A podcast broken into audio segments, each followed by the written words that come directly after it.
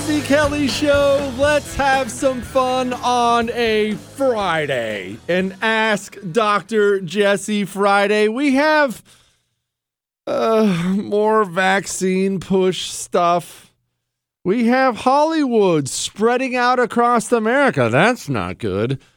Uh, the right is ripping itself apart. We'll dig into that tonight. And we have Ask Dr. Jesse question after Ask Dr. Jesse question. I asked and you delivered.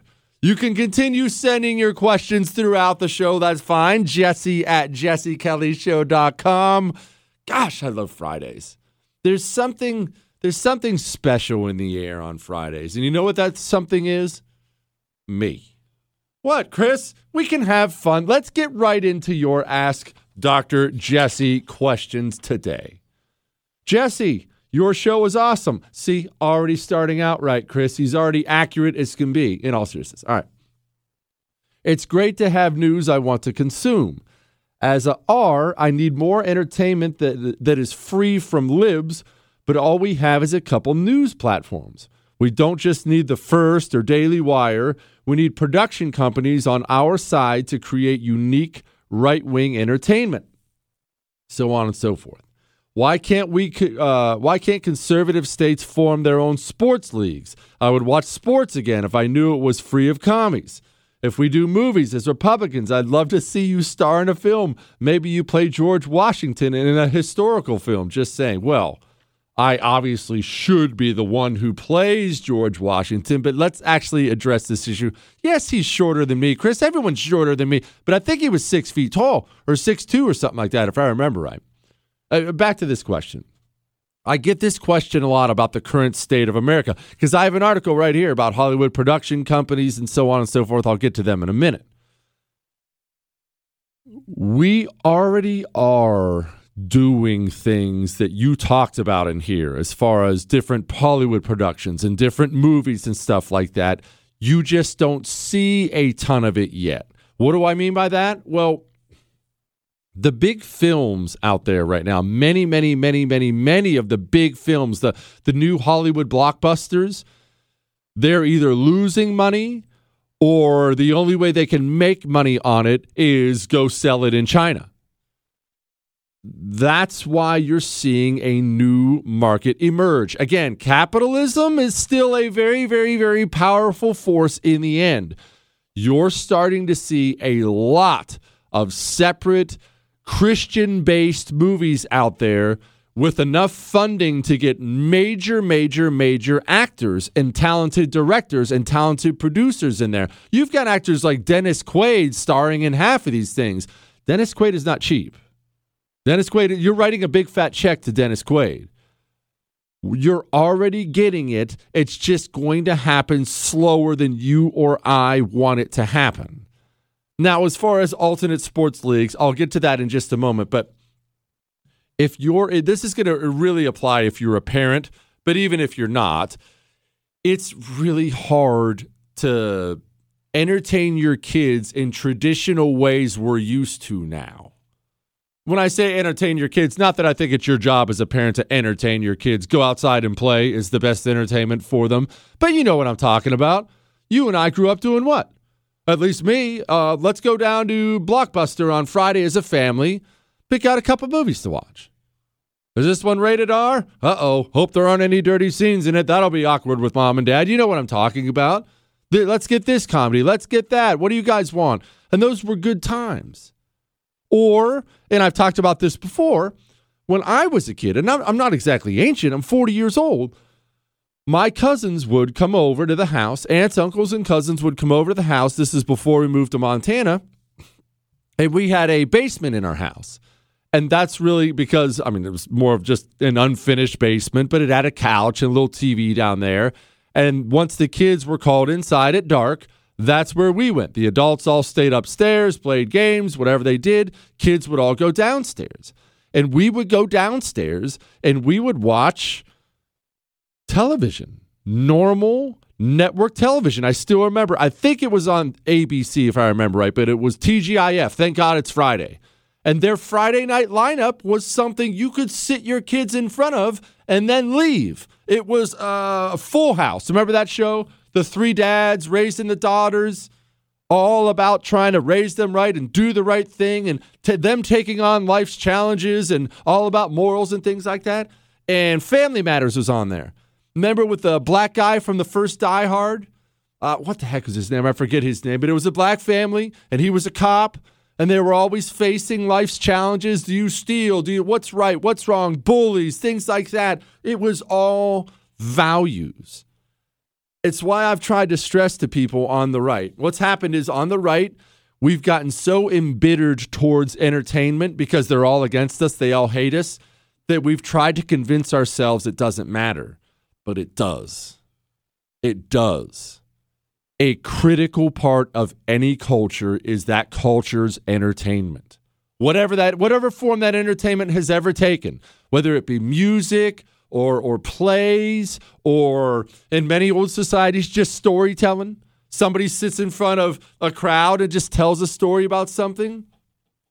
Part of your culture will be built from that because people are learning what is good, what is bad.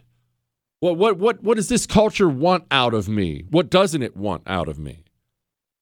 Well, where we are now as a country is I wouldn't sit my kids in front of any network television in a million years unless I was sitting there in the room. And frankly, I don't do it at all. I mean, I never do it period when I am in the room. Why? Well, it's not enjoyable for me if I have to have my hand on the television remote at all times not just for garbage content from the show itself, but since corporate America is against us now, no, I don't want my son seeing the new Gillette ad about a father shaving his trans son. No, that's not that's not cultural entertainment to me. That's not healthy.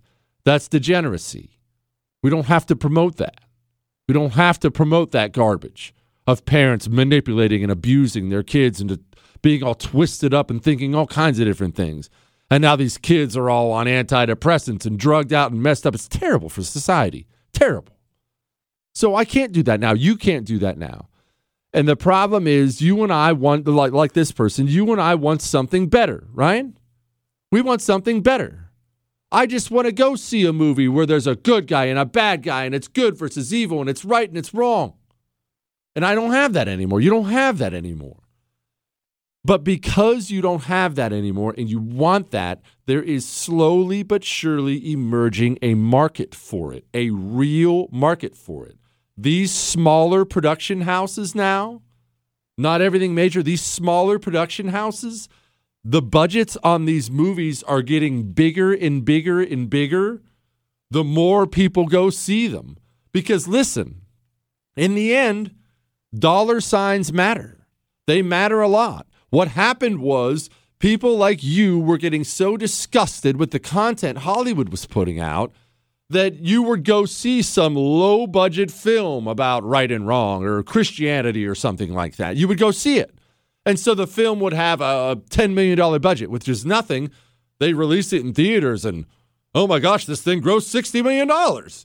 And so those budgets now are not 10 anymore.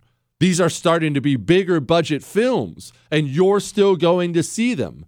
That is why, and I cannot stress this enough, that is why you and I have got to be much, much, much more purposeful with where we spend and do not spend our money.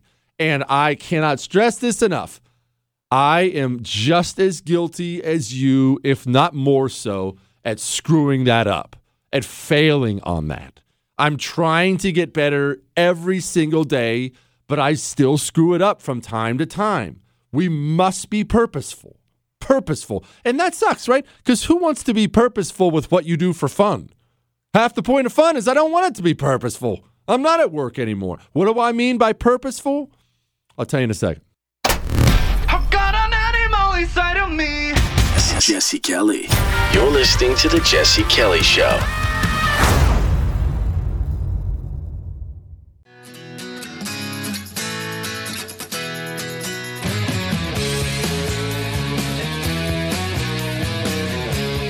It is the Jesse Kelly Show. We are having fun on an Ask Dr. Jesse Friday, as we always do.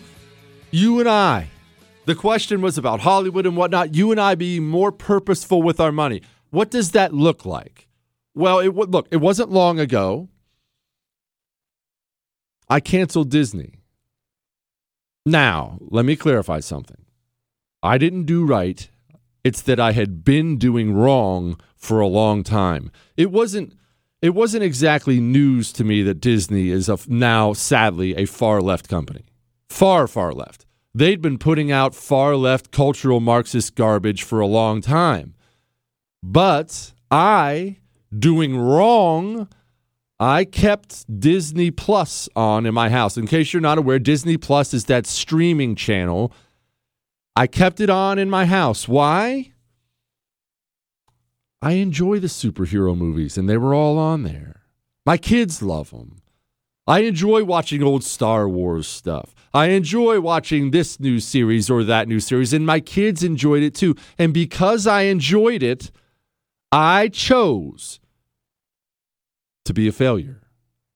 I chose to turn a blind eye to it. Uh, it's fine. It's not bad. It's the Avengers. We have to watch the Avengers. How could I not watch the Avengers, right? What would my life be without the Avengers?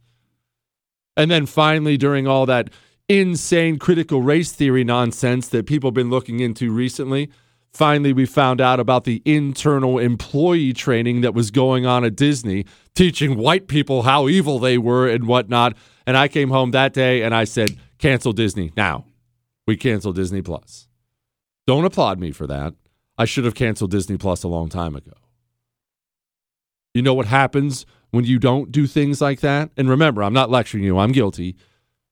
You fund the destruction of your country. Isn't that sad to think about?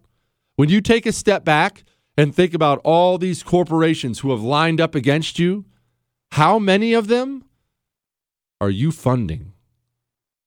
It'd be like it'd be like yelling at the arsonist to stop burning down your house while you're bringing in piles of gasoline. That's what it would be like. Stop burning down my house, scumbag. Oh, here's another gallon. That's what it, that's what you and I do when we fund these people. So, being more purposeful, you and I being more purposeful. What movies are you going to see? What's the theme of these movies? And remember, I'm not judging you. I'm not looking down on you. I've gone to all of them. I've funded all the ones I shouldn't have.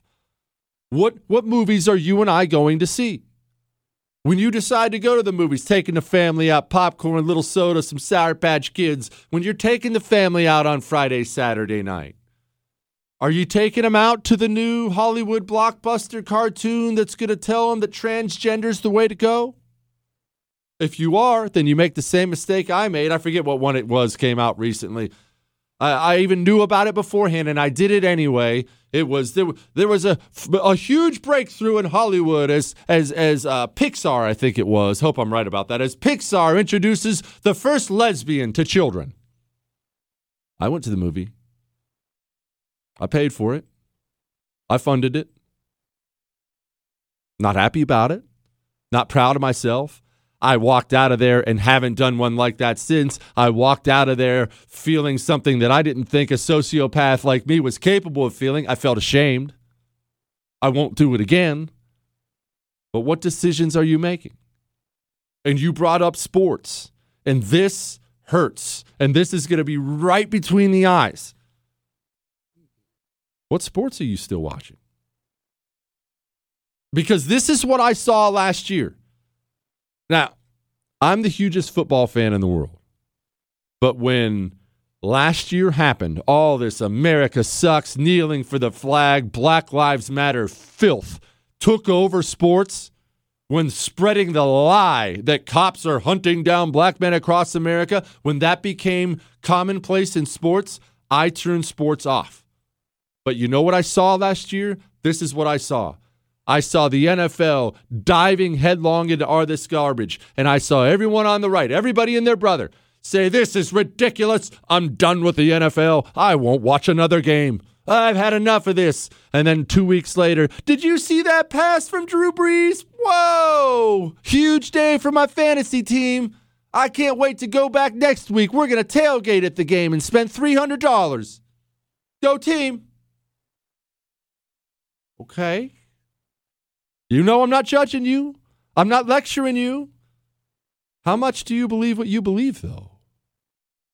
I mean, the guy brought up alternate sports leagues. I don't think we're going to get alternate sports leagues. Uh, not yet. That'll eventually come whenever we split up into two different countries. But how purposeful are you with your money? How purposeful am I with my money? We're making mistakes. We should be freezing these Marxist companies out of society. I don't care how communist they are. We should be stressing their financial bottom line. And in some cases, we are. In some cases, it's already happening. So don't get me wrong, this is not all down and out. I was talking to a guy recently about America's morning shows, not sports or anything like that, but like Good Morning America, all that. And they are in a situation where very, very shortly, they're going to have to completely alter the programs or fire people. Why? the television ratings have been nosediving with these programs for a while. They've all become these left wing lecture centers, right? America sucks and all these other things.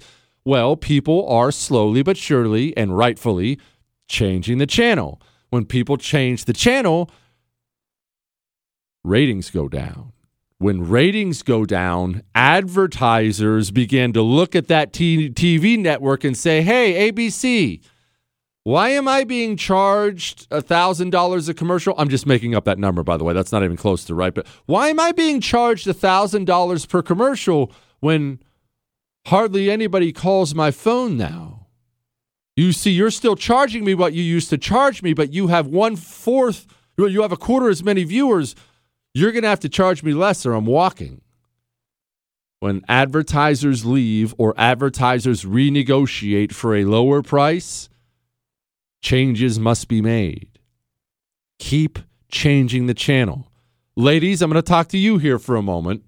Uh, look, my wife and I have had the same conversation. And it's not like I I went home and I ordered her to turn this off. But we've had the same conversation. Ladies, if you stay at home, that's fine. Good. As we talked about yesterday, we'll get into that again tonight. Good for you. That's fine.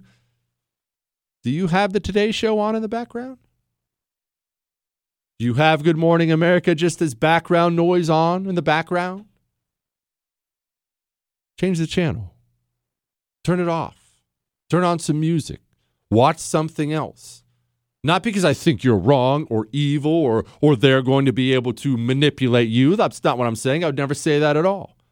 Change the channel if you want the garbage content on TV to change. If you want sports to change, I know you love it. I know you love your team. I love my team. Change the channel. The ratings are going down. Make sure they go down even more. Punish the people who are trashing your country. If you want changes, then make them happen. And I'm again, I'm pointing to myself too. How much do you believe what you believe? Do you believe in it enough to not watch the NFL next year?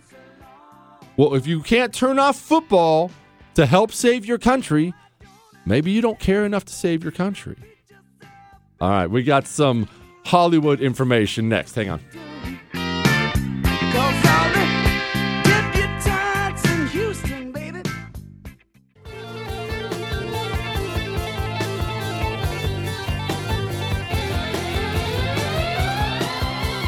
It is the Jesse Kelly Show on an Ask Dr. Jesse Friday. Oh, gosh. Hollywood production companies fleeing California for tax friendly New Mexico. Hang on a second. We'll get to that in a minute. I have to do a couple housekeeping items.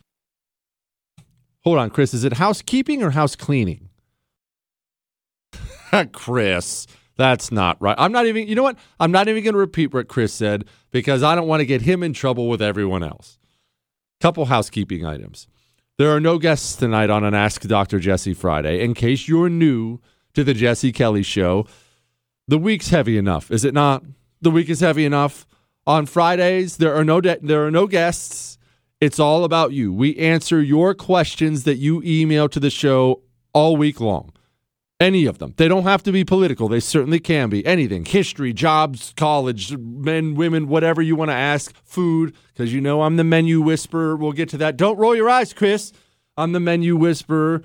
So email whatever you want to talk about to the show, jesse at jessekellyshow.com. We'll keep having some fun. The History Podcast. There, it, normally it would be dropping today. As you well know, I do a separate history podcast once a week.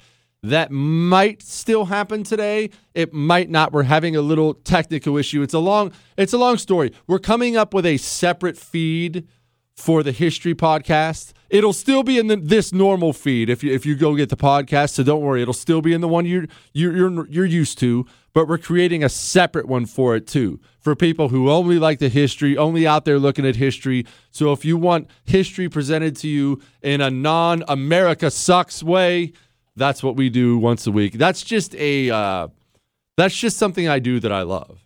Like we don't make any money off that or anything like that. I just made them put it in my contract that I get to do it and they can't stop me.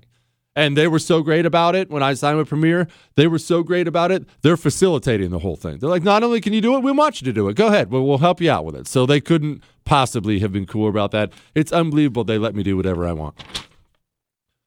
Hollywood production companies are moving. They're fleeing California. They've been doing this for a long time, I should note. That's part of the reason Georgia went so blue. A big reason Georgia's got, I shouldn't call Georgia blue, it's bluer all right, it's bluer than than it, than you would think of in the deep south. You think of the south as red. A big part of this is they decided to start courting Hollywood. Hey, come on down, come on down, because Hollywood brings a lot of money. It brings a lot of jobs. Good for your hotels. Good for good for your economy. Period. What were we just talking about about being more purposeful? When you do things like this, and I say this because this applies to me directly. I live in Texas. Our Republican governor, Greg Abbott, does this all the time, always inviting these California businesses in. And every time they're successful, he, he gets on there and brags, I can't believe we got Hewlett Packard here. That's 2,600 jobs coming to Texas. Be very careful about inviting the wolves into the henhouse. Look at Georgia. Georgia, fairly or not, just went for Joe Biden last election. Joe Biden. You look at the, the presidential map of America, and the South is red. It's all red. And uh, there's Georgia sitting there blue. Wait, what? Well, on top of anything else that may or may not have happened, Georgia went blue because they decided they wanted those Hollywood dollars and they wanted those production studios to come in. And soon, Atlanta became Los Angeles. Atlanta became Los Angeles, and now look at that population hub and what it's doing to the great state of Georgia. And I love Georgia. And it's not just because Georgia women have maybe the best accents in America. Georgia is such a beautiful, underrated state. Gosh, I love that place. It really sucks. It's going left, but it's going left. Be careful. If you're one of these Republican governors, and I know we have them that listen to the show, be really, really careful how many meetings you take with the Chamber of Commerce as they come in and sit down and tell you, look, Governor, the truth is we need more illegal immigrants into this state. That's one. And two, we need Hollywood here. Just look at the bottom line, Governor. Oh, don't worry about their ideology or how they're going to vote or anything like that. Look at all the money they're going to bring into your budget. Wouldn't that make you look good? This is a false God the right chases all the time. You can be a capitalist and should be. You can be ambitious if you're a career person, and you should be. You should want to get ahead. You should want that. But don't worship money. There's a real cost there. Seems to me I read that somewhere, Chris. Is that in you people's version of the was that Old or New Testament? What, Chris? Is that Old or New Testament? I forget. I don't remember. But either way, it was old, I think. Be very careful worshiping money, governors. Be very, very careful. You invite these Hollywood production companies in, not only are you inviting a company full of Democrats, these are purposeful Democrats. Remember, why do you think Hollywood movies have gotten so left wing and they've turned into such activist pieces of garbage now? Because these are not people who, who just passively believe what they believe. Why do you think Sesame Street has transgenders on there teaching your kids? Nickelodeon, too. Why do you think that is? These people, when they're making movies, when they're making TV shows, when they're making music, they sit down and they feel like they have an obligation to carry the communist message to the United States of America. They are not passive. The communist has many, many horrible things about him, but one thing you can definitely say in his favor the communist lives a purposeful life. The communist is devout, he worships his God unendingly. They don't look at anything and say to themselves, you know, I should just leave that alone. Why do you think your Democrat friends or Democrat neighbors or Democrat relatives, why do you think they bring up politics at horrible times where they have no place at all? Had that happen to you? I know you have. It's happened to me. You have a big family dinner, sitting down, we're joking, laughing, having fun. Kooky Aunt Nutball. I can't believe Donald Trump and who here isn't vaccinated? Wait, wait, what? No, it's Thanksgiving. What? Happens to me all the time in my neighborhood as you can as you can imagine, Texas suburbs. It's a very Republican neighborhood, and it's a very close neighborhood. We're always getting together for something. Either we're throwing cornhole or horseshoes, or we're having big pool parties, July Fourth parties, all this other stuff. But there's some Democrats in there. We're all sitting around talking about kids and life and jobs and economy and everything else. Who's the person who has to come rolling up? I can't believe Donald Trump. What an evil monster. It's, Whoa, whoa, whoa, whoa. What, we're not doing that here. You know, I don't talk politics unless people bring it up to me when I'm not at work. You believe that? I just don't do it. Now, because of what I do, inevitably my friends are going to bring it up to me and ask my opinion, and, that, and that's okay. But I, I don't want to talk about politics when I'm not on the air. I'm going to talk about other things. I talk politics all day long.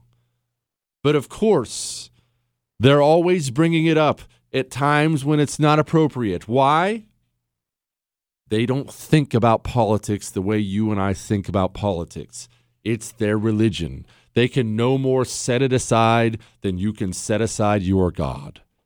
They don't look at life in that way. They would never look at a neighborhood party and say to themselves, oh, you know, probably not the best time to bring up abortion. I'll leave that alone. They don't think like that. They wouldn't write a Hollywood movie and say to themselves, see, if you wrote a Hollywood movie I bet you money you would say to yourself, you know, let's just make sure this is entertaining. Let's make sure it makes people's day better and it's a good movie and then we'll make a bunch of money and it'll be awesome, right? They don't think like that. They, they wouldn't consider writing one with just entertainment in mind. They sit down and write one. They want to make sure you're getting communism beamed into your eyes and your ears. They don't write Sesame Street and say, it's for the kids. Maybe we should leave that alone. They don't think in those terms. You do. I do. But we must understand what we're facing. We have many more Ask Dr. Jesse questions, including a very difficult one about wives. Next, hang on. Miss something? There's a podcast. Get it on demand wherever podcasts are found. The Jesse Kelly Show.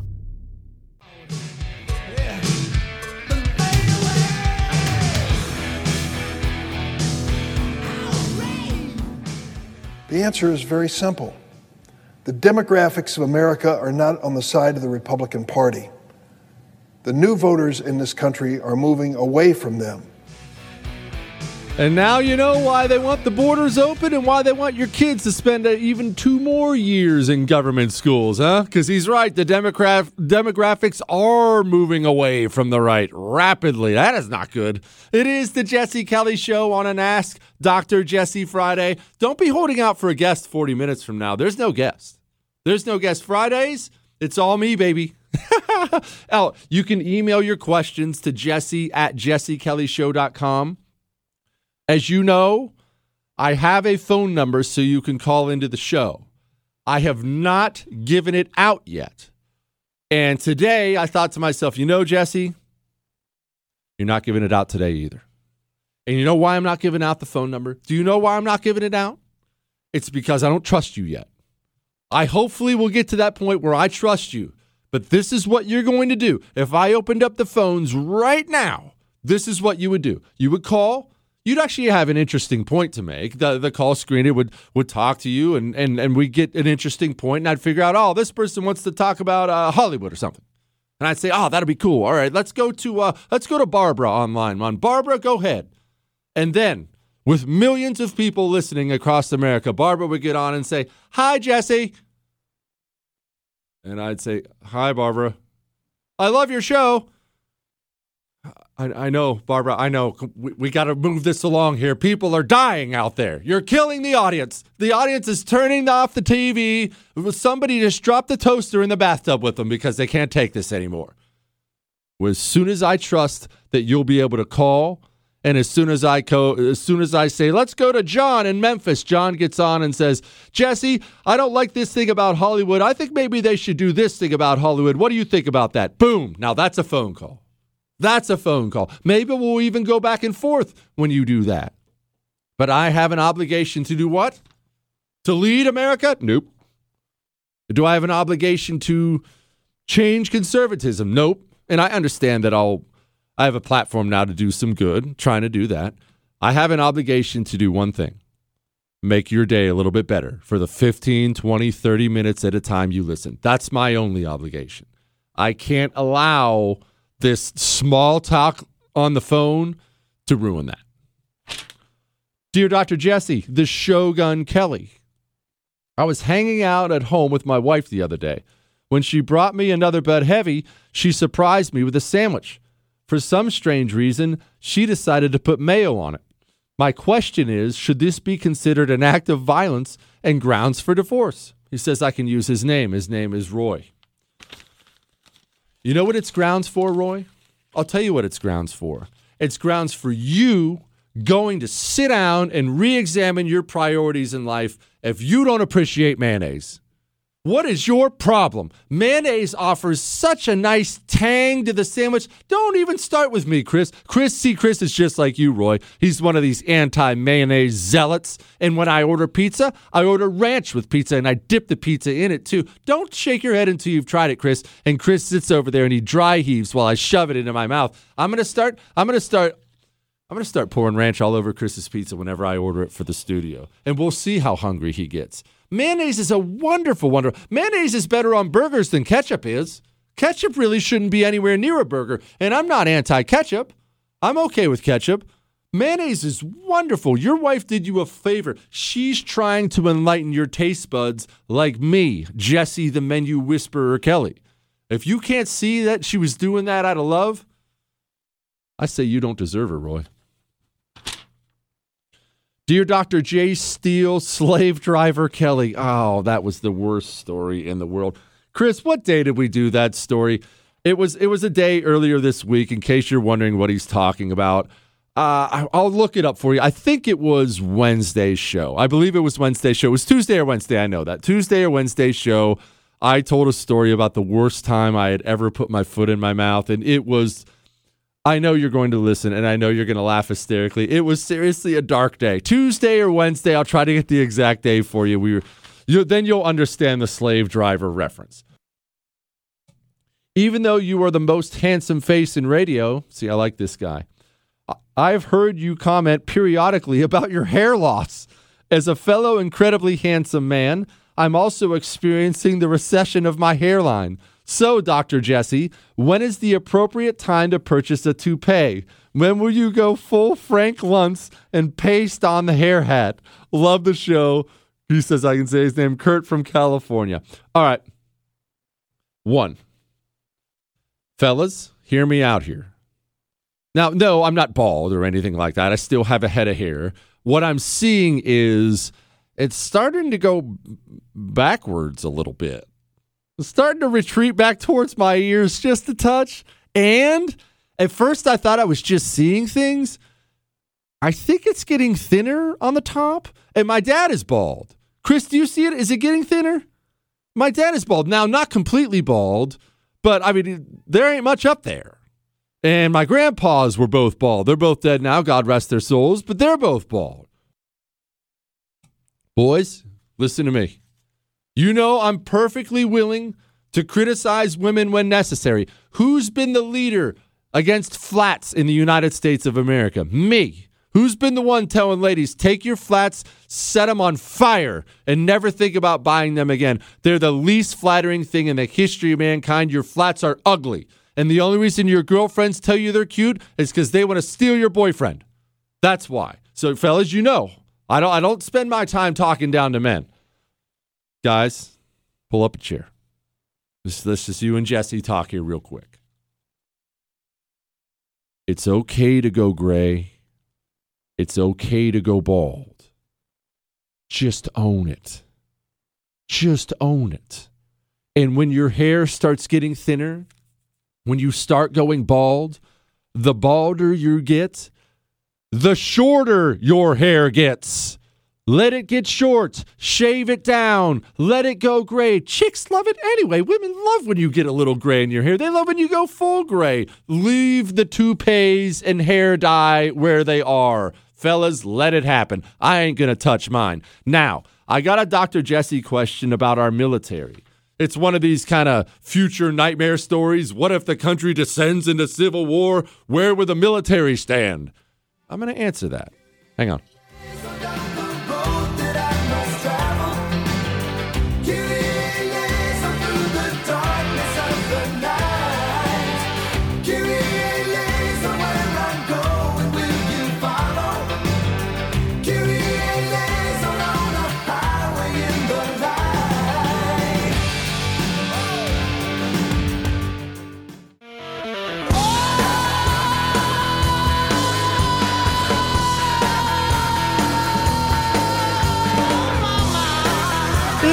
The Jesse Kelly Show on an Ask Dr. Jesse Friday. Let's have some fun, but it's about to get dark here for a minute because I've had this question before. And let's you and I walk through this again. The question was it was Dr. Jesse. My question is being President Joe Biden is in office, if we have a war on our soil, will our military turn against the USA Constitution and not protect her own people? All right, let's you and I have a quick talk. I don't want anybody to get hurt ever. Part of the reason I have openly, I mean, openly advocated for a divorce of the United States of America for us to break up and go our separate ways. Part of the reason is I think if we continue along this path, violence is inevitable, and I don't want to see anyone getting hurt. Nobody. I've seen enough gore and violence in my lifetime. I don't ever want to see it again. So I think we should go our separate ways before we start hurting each other. That's what I've always believed. However, I'm not naive. I don't think we're about to break up tomorrow. Eventually, I think we will, because that's the way nations go, especially nations that pull apart. Eventually, we will, but I understand it's not exactly on the horizon. I'm not naive. I'm just simply going to push for it my entire career because I think it's right. I think it's what we should do. As far as the military goes, the right has done this thing for a long time where they said, ah, the military would never go along with it. Oh, they could try this, but the military wouldn't do it. They the military would never the military wouldn't. I know my brother's in the military and he wouldn't. Are you ready for this? Are you sure you're ready for this? Yes, they would. Yes, they would. They would. Uh, cops would too. How many cops across America? And you know, I'm, I'm not anti cop, love cops. How many cops across America lost their job because they wouldn't participate in the coronavirus shutdown nonsense? One? I believe there was, I know there was one. I don't know if there was two. There's a lot of cops in America. Plus, it actually gets worse. And man, this is dark. I don't like bringing you down on a Friday, but it's truth. Plus, it gets worse. Maybe you could make the argument, maybe 20, 30 years ago, the military would actually refuse an order like that if it was ever given. Maybe you could make that argument. I would say not, but at least it would it would have more validity. Why do you think they're going all in the way they are with all this critical race theory nonsense in the military? Why do you think they're doing that? They're trying to purge all of their political opponents from the military. Now, it's not good for the country for a bunch of reasons, but one of those reasons is the type A males, they're leaving the military. They're either leaving, I know because many of them are my friends, they're either leaving or they're not joining to begin with. If you're a 17, 18 year old patriotic, patriotic man, the kind who wants to go over there and fight for this country, you know, the kind, the men who save nations, the men who make nations. Are you looking at all the news right now and saying to yourself, I want to get in there? Or are you saying, ah, I think I'll just go be a lawyer or something? Many men are making that decision already. Not only are we purging out the good ones, we're not getting in as many new good ones. We're getting in losers. We're getting in communists. We're getting in people who want to use the military like some sort of social experiment. That's simply a fact. So, I have, on occasion, made book recommendations on this show. Now, remember, unless it's a guest who's a friend of mine, I don't make book recommendations that do anything for me. I don't make any money off any of these book recommendations at all. They're not sponsored of the show. If I give you one and it's not because of a guest, it's important because you know i am not exactly some college nerd here. If I tell you to read a book, that's a big deal. I've told you if you want to understand private mili- military contractors, if you want to understand Iraq, Afghanistan, Benghazi, and these types of things, if you want to understand how the dark ways the world works sometimes, go get the book Zero Footprint. Since I've been telling people about that book, I've had email after email after email of people saying, "Oh my goodness, this has opened up my eyes." And again, the author's dead. He ended up dying uh, in Iraq or something like that, I believe. Go get that book if you want to understand what your future looks like if it gets bad enough in this country when it comes to the military and police officers, if you really want to understand, I have another book for you. And I've done this as a history podcast a couple times. Go get the book, Ordinary Men. The book is called Ordinary Men and you're going to pick it up and you're going to see, oh, it's a Nazi book, a Holocaust, final solution stuff. That's not what it is. I mean, it is that. It's about that. It's a book about human nature. It's a book about human nature. You like to think about every Nazi in the Holocaust as being some 25, 30 year old person who hates Jews and wants to die for Hitler and this book paints a different picture. It paints a picture of a bunch of fat middle middle-aged men, accountants and such, reservists. Guys not on the front lines, not tip of the spear Nazis working directly for Himmler. A bunch of guys who were like I said, reservists. They would keep them in the safe areas because they just wanted them to, you know, do some police work in an area where they took over. I just keep law and order, you know, make sure Granny doesn't jaywalk, that kind of thing. And then eventually they told these guys to go start rounding up a bunch of Jews in a village. And they said, go out there and shoot them all. And a lot of the guys didn't want to do it. A lot of them didn't want to do it. These are not Jew haters, these are not killers. I forget the exact numbers. I believe it was 400 or so of the men, four or 500 of them. 10 stepped forward and said they wouldn't do it. The rest went out and shot Jews and they had a bad day the first day, right? Because I know what you're thinking. Oh, that's one that's one day. It was a bad day. Yeah, you're right. They had a bad day. They went back to the barracks that night, got really drunk. There were nightmares. Some guy fired his weapon off. They didn't like it. They didn't ever want to do it again. But they did it again. And then they did it again. And then they did it again and again and again. And they went from not liking it and not wanting to do it to taking quite a bit of pleasure in it. Do not do do not do the normal thing. Do not make the normal mistake when I talk about things like that and say to yourself, that was another time. Those were demons. Those were those were men. Those were normal men and men don't change. That's why the name of the book is Ordinary Men if they purge enough of the good people out of the military, and they're doing it rapidly now, and we fill up the military with a bunch of cultural Marxists, and some dark day comes, let's hope it's a thousand years from now, where some left wing nutjob president points at this Marine battalion and says, I don't like that Houston suburb. Go pacify it. They'll go pacify it. They'll follow orders. They'll do things that even make them uncomfortable. Now, I know that was really, really, really dark, and I'm sorry about that. I didn't want it to be really dark, but I told you I answer your questions on this day. I know that's really dark, but it's also really true. Do not make the mistake of thinking that history's monsters are only in history. Man doesn't change ever. That's fact. Back to your emails. Hello, Jesse. Love the show. I'm a 25 year old, big chested conservative male, but not nearly as handsome as you. What, Chris? He's being honest, but that's neither here nor there. I'm writing for a couple reasons. The first, my parents were recently at a wedding of a very liberal family.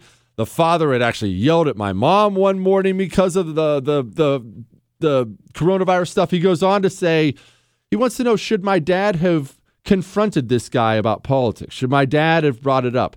I'm going to bring that up to you. And he has a question about conservative media and how and why it makes you feel like garbage sometimes. And I'm going to bring that up too, because I actually have some strong thoughts on that. But first and foremost, is there anything better than a soft towel?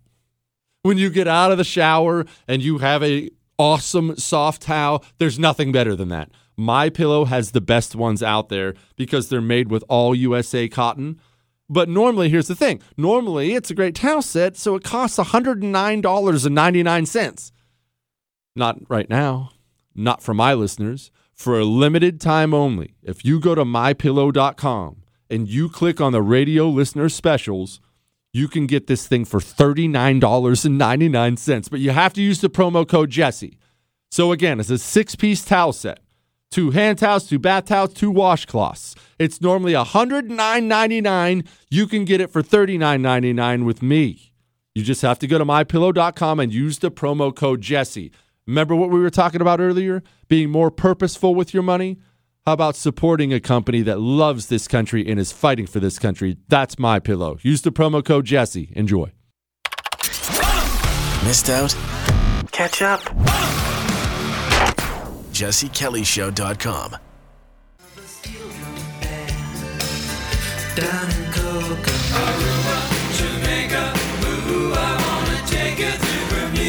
It is the Jesse Kelly Show. The Beach Boys are so underrated, Chris. So underrated. You know what? We need more Beach Boys on there. And people mock you. Here's what here's the thing about Beach Boys. People want to seem tough or something, so they deny liking the Beach Boys. You know who likes the Beach Boys? Everybody. It's just one of those bands that you don't want to admit it. It'll be on nobody's top five. The Beach Boys is awesome. Back to the question. The question was should his dad have confronted some crazy liberal at a wedding? Look, you and I have to be more active with what we believe. We do. Uh, now, that's hard for me. Maybe that's easy for you, but it's hard for me. I don't want to be an activist because activists are obnoxious. But we have to be. That's one. Two, that doesn't mean you have to be exactly like the left is. If it's a wedding, if it's not the time and place, let it be. Let it be. Now he had another question, and I'm going to have to skip over a name here, so bear with me as I as I skip this thing over. Additionally, he says, now, uh, uh, he already addressed the earlier part. My mom has become so engrossed by blank guy on in the mornings. He's talking about a radio guy. She gets so worked up after each show. I start listening, and while I agree with the guy's philosophies, I can see a huge portion of his show is to make you mad and work you up. And he's not nearly as funny or good looking as you. I told her to stop listening to this guy as it makes her mad and depressed, but she won't. Any advice? Listen, I don't know that I'm qualified to give anybody radio advice. Remember, I fell backwards into this job. I fell backwards into this job. I, I don't, I've, I didn't grow up doing radio. I grew up doing construction and uh, uh, Marine Corps. And then I was, I was selling RVs when I fell into this job. I get to, I got to know my mentor, Michael Berry, down here in Houston. Started hanging out, having some bourbons. He's this big shot, nationally syndicated guy. And he says to me, Jesse, I think you could be really special at TV and or radio if you wanted to try it. And so, of course, because I'm an idiot, I quit my job once again without another job and went all in, just went all in, putting up these little stupid YouTube videos, and then got a seven to eight o'clock at night radio gig on the local Houston radio station here. Great station, KPRC. And for some reason, people liked it. And this is three years ago. This isn't 30 years ago. It's three years ago. People liked it. They expanded it to five to seven. And I thought that's where I would be forever. You know, five to seven doing drive time on KPRC, and I was a happy man. And then a national syndication company, Key Networks, came and snapped me up, said, wow, this thing sounds special. And they put it on, uh, I think, 10, 13 cities. And then the biggest company in radio by a country mile, P- Premiere Networks, came in and said, oh, wow, this thing is really special. We're making this our, this is going to be our, you know, this is our, this is our six to nine Eastern show everywhere. And they, they put it on everywhere. This is like two months ago. So I don't know that I'm I'm the one to hand out radio advice to anybody. Who am I? Who am I to hand out radio advice? I don't know. But I will simply tell you this. I listened to conservative radio for a long time, couple years. I went through a 2-year span where I would just consume hours of it a day. I had to do a bunch of driving. I had a construction project I was doing out of town. So I would have something like 3 or 4 hours a day in the car. It was pretty brutal. So I would listen to it all the time, all the time. And part of the reason I do the radio show the way I do it is one, I like to laugh. I like to screw around. I like to have fun. And two, I would find the same thing your mom is finding out. I would find that oftentimes I can spend all day long agreeing with the guy and I'm agreeing with his show and I'm agreeing with his points and I care like he cares and all these other things. But at the end of the day, when the show's done, I feel like crap. I just feel down and, and, and nothing is worth living for and everything I would feel down and terrible and I just always promised myself as soon as I started doing this I was not going to do a show like that. And we talk about hard things all the time on this show, right? We just brought up the Holocaust. We've brought up national divorce. I'm not afraid to tackle hard things. I'm not afraid to address how dark things are right now in the country. I'm not. We're going to talk about it again tonight. I'm not. However, I I'm a bad person, but I still I feel obligated to make sure you don't feel like crap when you're done listening. I want you to enjoy listening. And yeah, we can get passionate about stuff. And yeah, you and I are going to get mad about stuff and we'll talk through that. But I don't want you at the end of the three hours to have heard nothing but angry ranting and screaming into the microphone for three hours. And then you, you're done, right? You turn off the radio and you're just in a sour mood because everything's terrible and there was nothing's good in the world, I won't do it. I won't do it. I will not.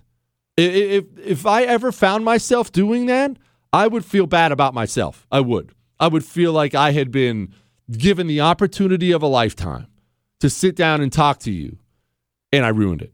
I would feel like I was given the opportunity of a lifetime, and instead of making someone's day better, instead I just ruined it all. Chris, I want you to play that clip about Biden on guns again from the other night because I had something else I wanted to say about it. And then I'll get back to your Ask Dr. Jesse questions. Give me a second. Play that clip from the other night. The idea you need a weapon that can have the ability to fire 20, 30, 40, 50, 120 shots from that weapon, whether it's a whether it's a nine millimeter pistol or whether it's a rifle, is ridiculous. I'm continuing to push to eliminate the sale of those things. It's not ridiculous. And I hope these communists understand something. The more you tell people they're Nazis, they're white supremacists, they don't have a place in society, get vaccinated or we'll make you get vaccinated, you shouldn't have a right to vote. But the more you do things like lock up the January 6 people for, for months and months and months, giving them long prison sentences, the more you make enemies of the people on the right, the more you're convincing people on the right they very much do need weapons with that kind of ammo capacity. Why do I have weapons?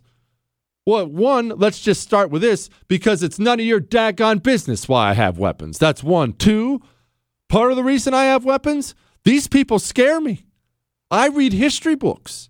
I am well aware well aware these people were, will hurt me if they're allowed to. I'm not saying that just because I'm gin, trying to gin up some kind of fake outrage. History says they will. Uh, I'm going to keep my weapons. I'm going to keep buying more. Just picked up some more on Sunday. I'm going to keep buying ammo. These people were never getting that from me. Not ever. Dear Jay Steele the third. Oh, I forgot when I wanted to be a second or third. I'm not actually the, the, second or third or junior or anything. I just have always admired that, so I've decided I'm adding that to the back of my name.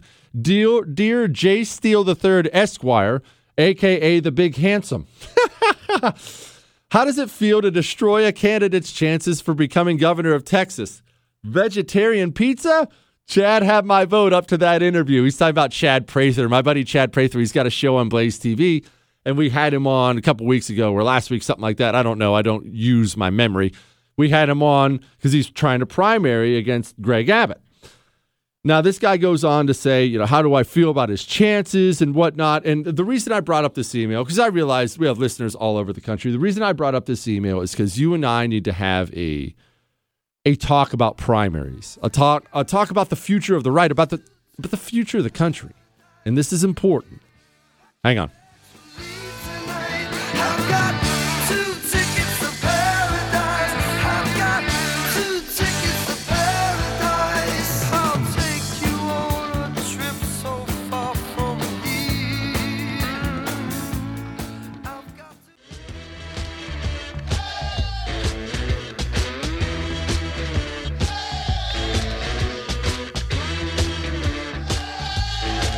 It is the Jesse Kelly Show. Just a, just an FYI before I go on. Chris actually made himself useful for the first time ever, and he did find that slave driver story where I put my foot in my mouth that everyone seems to think is hilarious. That was on our July 21st show. July 21st show. So, and look, all of our podcasts are on iHeart, Google, Spotify, and iTunes.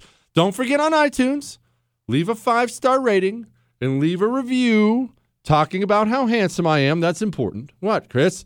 Anyway, the question was about Chad Prather challenging Greg Abbott. And, you know, Allen West is here in Texas. He's challenging Greg Abbott. But I, I just want to talk to you for a moment about primaries. Primaries are the only battlefield for you and I right now. They're where the battle is won. You and I have had this talk a thousand times. We're going to have it a thousand more. Our huge issue right now is not the left, it's the right. The right is constantly selling us down the river. The right is constantly backing off and letting the left control the narrative. The right is constantly caving. We must get stronger on the right. That's the good news, right? That's the that's the bumper sticker, flowery 30,000 foot view stuff. The bad news is this. And I'm sorry. This might have to come from you. I I don't think we're going to be able to lecture and shame these people we currently have in office into being stronger. They are what they are. You might have to run. And you might have to run against a Republican. Do you know what that's like? Let me give you a little brief window into what that's like. I don't know when the last time I told this story was, but when I got out of the Marine Corps back in 04, my folks had started a construction company about the time I joined the Marine Corps. You know, that's all we ever did was construction. Well, they'd started it, but the ground was frozen so much in Montana, they decided to move most of the operation to Arizona. Now, we did construction projects everywhere, but they moved it to Arizona. Well, I thought I was going to do, you know, the construction business, family business my whole life. So I moved it to Arizona. And during those construction projects, I was starting to get more and more into politics the more I listened to, to, conservative talk radio and started reading more books. I was reading economics books like Free to Choose from Milton Friedman, stuff like that. And then Barack Obama runs for office. Well, I got really, really mad about that. I thought he was going to be the disaster he was for the country, and I decided I wanted to try to do something. Because I hate I hate this feeling, and I know you know what, what I'm talking about. This feeling where you want something done but you don't feel like you have the power to do it? I mean, I have emails in my inbox about this right now. I want to do something. What do I do? Well, the only thing I knew how to do was run for office. He ran, he got elected, he sucked. I said, I'm running for Congress. And I'd never run for anything before, ever. And nobody in the local Republican Party, no one in the political scene at all, none of them knew I existed. It's not like I had any level of fame or anything back then. They didn't know I existed. I just decided I'm running. And so I started running.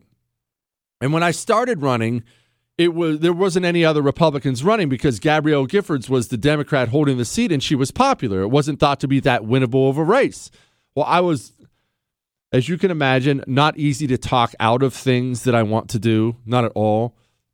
You're not going to shame me out of it. You're not going to intimidate me out of it. And the harder you try, the harder I'm going to run. That's probably a personality flaw of mine, but that's just the way it was. I, I actually enjoyed telling everyone who told me I had no chance, okay, sit back and watch. Sit back and watch. And so I ran and I ran hard. Well, soon Obama starts screwing everything up. Surprise, surprise. And then he passes Obamacare, knowing it was wildly unpopular, but he passed it anyway. It starts to look like it's going to be a wave year for Republicans. Well, now the seat that wasn't that appealing before, now it was starting to look winnable. I mean, there's a chance a Republican could win this seat. Yeah, it's a Democrat district, but a Republican could win this seat. So what happened? Well, I'd been running by myself, no one else in the race for and I'm going to mess up the time, probably four, five, six months. And when I say running, I'm at every pancake breakfast. I'm at every Rotary Club. I'm at every local Republican meeting, getting up, giving my campaign speech, and sitting down. I am everywhere all the time, working nonstop at this. I'm getting endorsements from people. I'm getting endorsements from state senators, state reps. Now, endorsement, you don't care about your state senator or state rep, although you should. That's a very important thing. And in fact, you should be running for state rep or state senate. We'll get to that in a moment. But I'm getting these things and it's helping build my credibility. Back to the story. Remember, the race was starting to get winnable, starting to look better. All of a sudden, a state senator decides he's going to jump in. He hadn't wasn't going to do that before, but now it looks really, really winnable, and he decides he's going to jump in. And he decides he's going to jump in with all the mega powerful Republican donors behind him. I was super, super strict on immigration, big border hawk. Republican donors hate that. So they stayed away from me. They loved this guy. And they decided to toss all kinds of establishment re- Republican money and Republican endorsements and everything else at him. I had been running, like I said, five, six, seven months and had managed to raise, I think, four hundred thousand dollars, four or five hundred thousand dollars. These numbers are going to be off because I'm doing this by memory, but it's pretty close to that. He has a big opening party first night.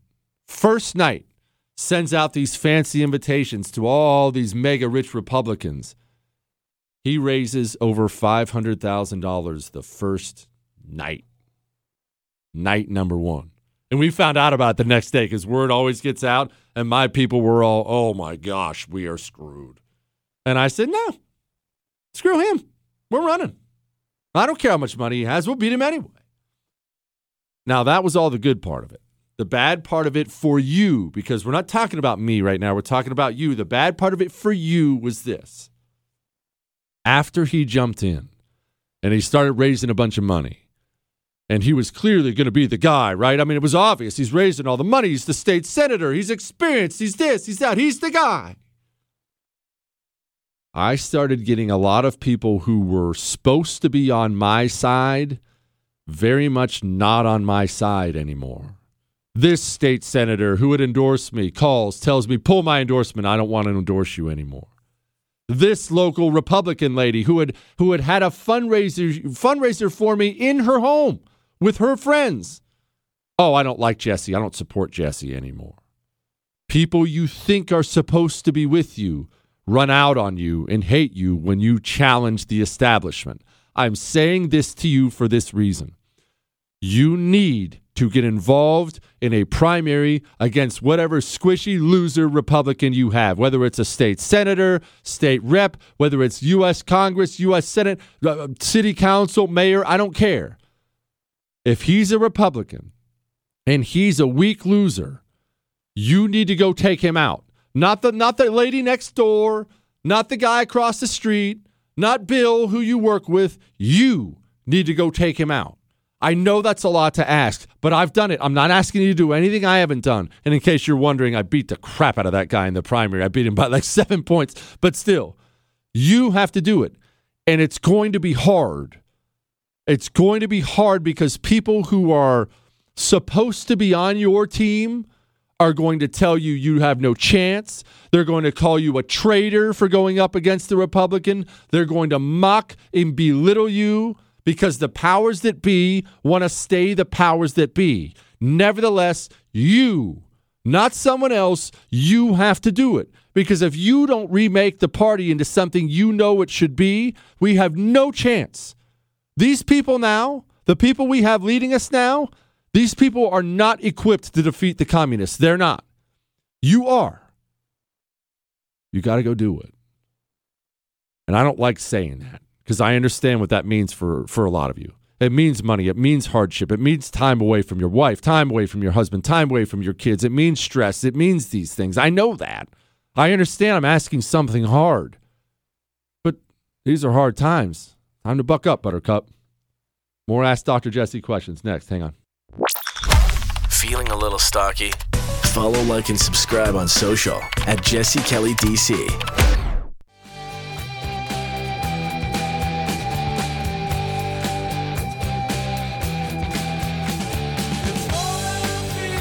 It is the Jesse Kelly Show on an Ask Dr. Jesse Friday. It has been a blast of a day, of course, as it always is.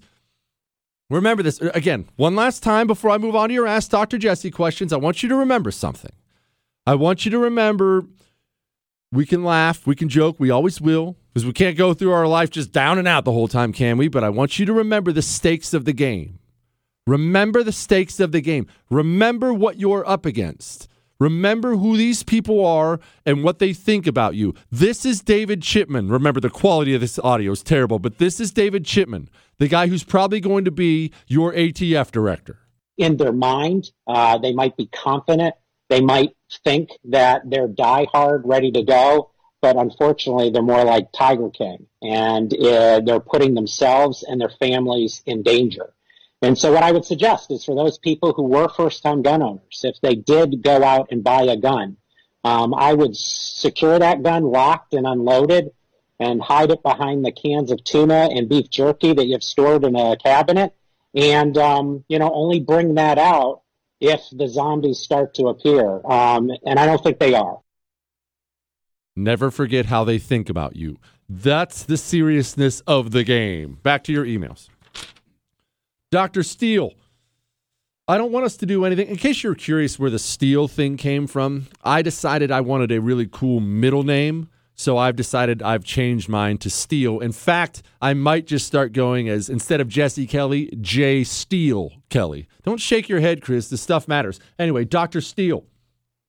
I don't want us to do anything about the slaughter in China, and I don't think we should get involved at all unless China declares war.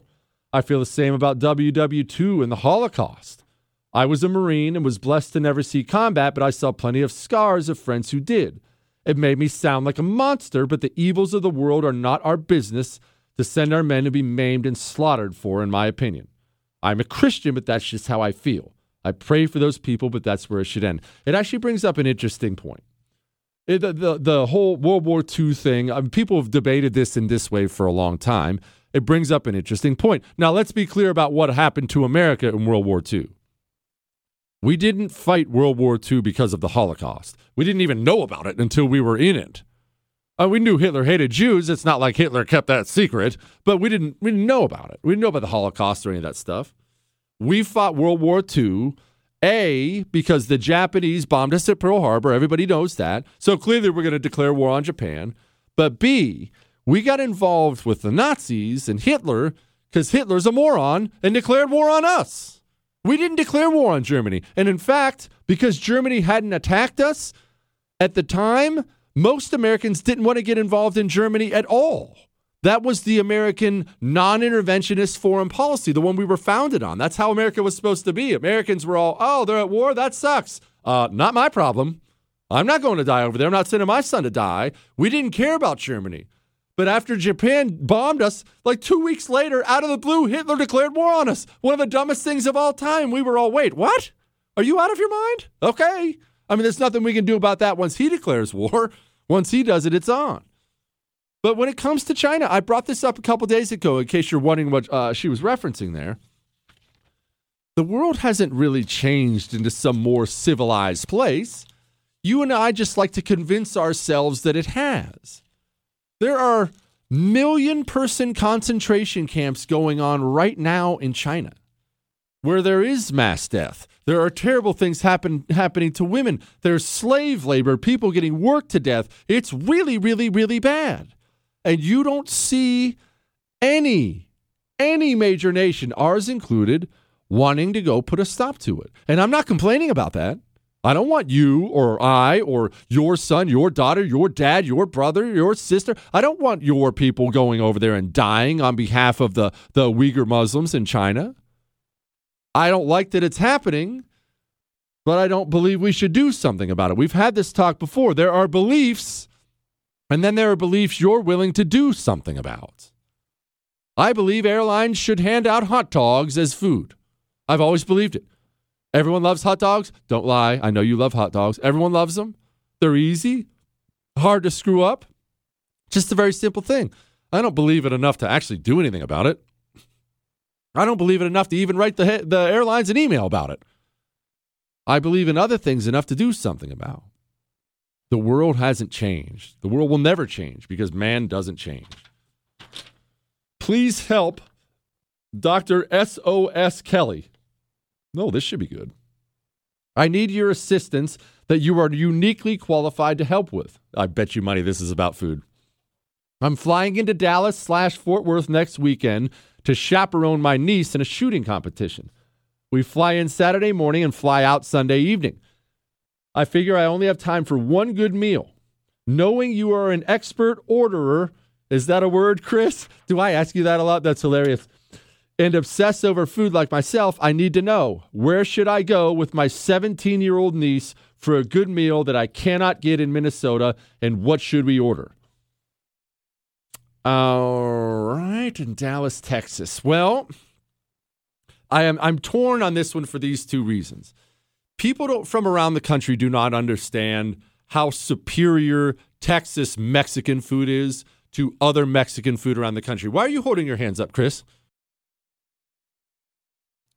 Chris is such a Houston homer. Dallas Mexican food is just as good as Houston's Mexican food. What is wrong with you? Okay, so let's set Chris's idiocy aside for a moment. Texas's Mexican food is better than your area's Mexican food.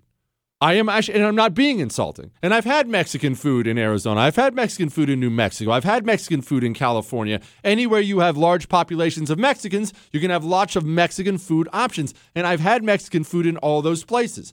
Texas's Mexican food is superior to that. I don't know why.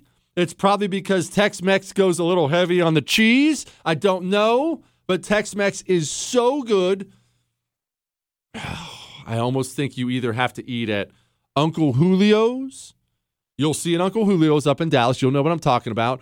Or go to one of two Pappas Brothers restaurants. There are there are these brothers, obviously the Pappas Brothers, and they have a bunch of different restaurant chains. They have steakhouses, Mexican, Cajun seafood, so on and so forth you either should eat at Pappasito's, get their get their shrimp brochette. In case you don't know what shrimp brochette is, they're these huge uh, uh, shrimp. They're these huge shrimp with a jalapeno pepper stuffed in them, and then cheese stuffed in them, and then wrapped in bacon. And they bring it out with this sizzling butter that you dip them in. It's maybe the best thing ever. My mouth is starting to water on the air. I'm to have to be careful here. Either eat at Pappasito's or eat at Pappadeaux.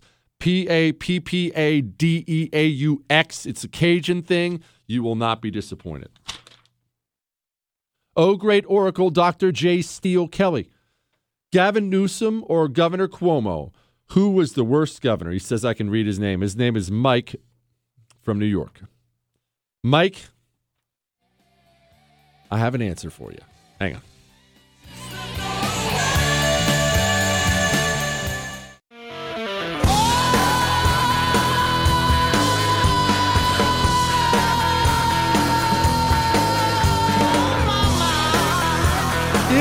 Jesse Kelly Show, final hour on an Ask Dr. Jesse Friday. We have still stacks of questions to get to. I will get to them as quickly as humanly possible.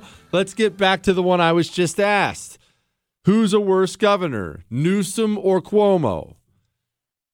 I struggle on this one for this reason alone. Gavin Newsom managed to prompt an exodus from paradise. And I understand it's popular on the right to criticize California, and believe me, California deserves it. However, I have spent a lot of time in California. It is paradise. I love it. Absolutely love the place. I hate it that Gavin Newsom managed to find a way to make paradise so miserable, people would say, you know, I'm moving. I can't take it anymore. Nobody moves out of paradise. And yet that scumbag managed to make it happen. However, Cuomo Cuomo killed a lot of people. I mean, and realize, I know you already know this. This would be a huge, huge national scandal if this was a Republican. Andrew Cuomo is directly responsible for thousands of New Yorkers dying. I've asked Chris this before on the air. I'll ask you. Tell me another governor in the history of America who's more directly responsible for slaughtering his own citizens than Andrew Cuomo. I looked into it. I mean, I thought about it. I was combing through the history books, and I don't mean an accident or or this, you know, this or that. I mean directly responsible. Andrew Cuomo said, "You, coronavirus patient, oh, you have COVID? Too bad. Make your way back to the nursing home where all the vulnerable people are." and they died by the truckload. And not only not only did Andrew Cuomo not get busted for that, he made $5.1 million on a book bragging about his leadership during coronavirus. You can't you can't make that up. You can't make that up. It's astounding what, what being part of the system can do for you. So, which governor do you pick? Do you pick the one who destroyed paradise? or the one who killed thousands of his own people? I don't want to give a mealy mouth answer here, so I'm going to say it's Newsom. But my goodness, we have we have so many listeners in New York. Somebody out there lost their grandma, and they're going to write in and say it's Andrew Cuomo. And I can't say you're wrong. I definitely can't say you're wrong. The feminist movement. This is another email, by the way. The feminist movement is the source of women inaccurately thinking their ultimate satisfaction is in the workplace. I am 42, and my mom always taught me to never count on men for anything. I believed it, but the most satisfaction I ever had is raising my two children, homeschooling them, keeping my house and garden, and supporting my husband in his career. Women need to hear this from other women, but also from men. And she goes on and says, Oracle, you read an email from a listener comparing you to Rush. He was always my go to podcast, always felt much more enlightened and emboldened after listening. Your impressive weaving of snark and truth bombs have the same effect. Keep speaking the truth. I am not Rush Limbaugh. Let me clarify that once again. You get one Rush Limbaugh in your lifetime. Be grateful you had him. You're never going to have, another one. I'm uh, I'm flattered. Thank you. I'm not Rush Limbaugh. That's one. Two. Let's have a talk about hard truths. Let's talk about women and men. Fellas, we live in a world now that tells us what? We live in a world that tells us we're supposed to be weak, stupid oafs who just just, you know, look, you're just a stupid man. Just do what just do what almighty woman wants. I'm telling you right now, fellas, lead. Lead your household, lead your nation. Look down, find a pair, and lead. Your job is to lead. Doesn't make you better. You're not better. God made us all different. We have different roles. Go lead. Ladies, what she said there couldn't possibly be more true. I don't care how much society has poured poison into your head. Look, if you want to have a career, I know I joke about that stuff, go have a career. My goodness, many of the most successful people I know are women. Go, uh, that's fine. Don't convince yourself, though, that somehow will make you happier and more fulfilled than taking care of your family. Than taking care of your family. If you want to be a woman who stays home, like this lady said, and cooks and cleans and takes care of her garden, and go do it. You're just as successful as the Fortune 500 CEO, if not more so. Go. We need you there. Those kids need guidance, not from the daycare, not from the television set, from you. They need their mother's guidance. Your husband needs you. He needs your help. He needs your support. And it's weird because society tell, doesn't tell us this, right? It's weird. He he's going to take joy in leading you appropriately.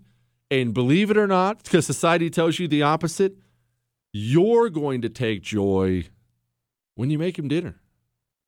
You're going to take joy when you suck it up and go out on the limb with him every once in a while. You are. You're going to take joy in it. It doesn't sound like it, right? How could it be fun to make someone dinner and uh, do the laundry? That doesn't sound fun, and I'm not saying it's fun. You're going to find satisfaction in it. You want to go have a career, go have a career. Again, there's no judgment in that. Uh, so many people in my own family have chosen that route. Go, go have a career. My wife had one for a long time. Don't think that that is the way you have to go because that's what society tells you. I can't tell you how many emails I've gotten from women. I stay home. I stay home. I've never been happier. I was lied to. I was lied to. I was lied to. Stay home. Help your family. If you can afford to do so and you have a desire to do so, stay home. Don't you dare feel obligated to go to work. I have to be career woman, otherwise, I'm less. You're not less. You're different. We're all built different, made for different things. That's why I get so adamant about uh, uh, women in the military. I've talked about this a, a, ton, and I understand it offends people. I don't care. It's not my job. I'm, I'm, I'm not your mommy. I'm your daddy. It's not my job to, to, to not offend you. Why do you think? Look at women, and then look at men. Why do you think my shoulders are bigger? My hips are bigger. I have more muscle. I have more lung capacity. I have all these things. Why do you think that is? Because God made me the man, He gave me a role to protect, not just my family, to protect my nation. That is the role of a man. And God made women and men, I know you're going to find this uh, shocking, He made them so they'd be attracted to each other. You can't put women on a deployed naval vessel for six months at a time without having complete disarray and disaster. You'll never hear about that, and you'll never have a single elected Republican who will come out and say that. But it's true. It's true. All my buddies in the Navy reinforce this fact. It's a disaster. It's pregnancy city, drama city. It's a complete and utter disaster. Women in forward deployed combat units have no place there. None. None. None. You don't need to mix women and men together. Not because women are bad, not because men are bad, because we're different. We're built differently. We're built for different things. And that's okay. Being different is just fine. All right. We have to address two important issues. One, Joe Biden and coronavirus. Two, nuts and dessert. This is going to get extremely heavy, but we're going to address nuts coming up in just a second. But first, I don't need to do anything to scare you anymore into waking you up about our current economic situation. You know it's bad. you you see the debt, you see the inflation numbers, you see they're not even denying that inflation is going to continue for a while. They're not even pretending, "Ah, this will be gone next month." The value of your dollar is going down. I don't want you to do anything crazy. I don't want you to do anything drastic. I don't. Here's what I want you to do I want you to call Oxford Gold Group and just take some simple steps to protect yourself. 833 995 Gold. That's 833 995 Gold. Make sure you tell them Jesse told you to call. They've promised to take care of my listeners. They have. Get some real gold and silver in your hands, not a piece of paper, real gold and silver. I just want you to be safe. 833 995 Gold. Call Oxford Gold Group today for gold you can hold. You're listening to The Jesse Kelly Show. You're welcome.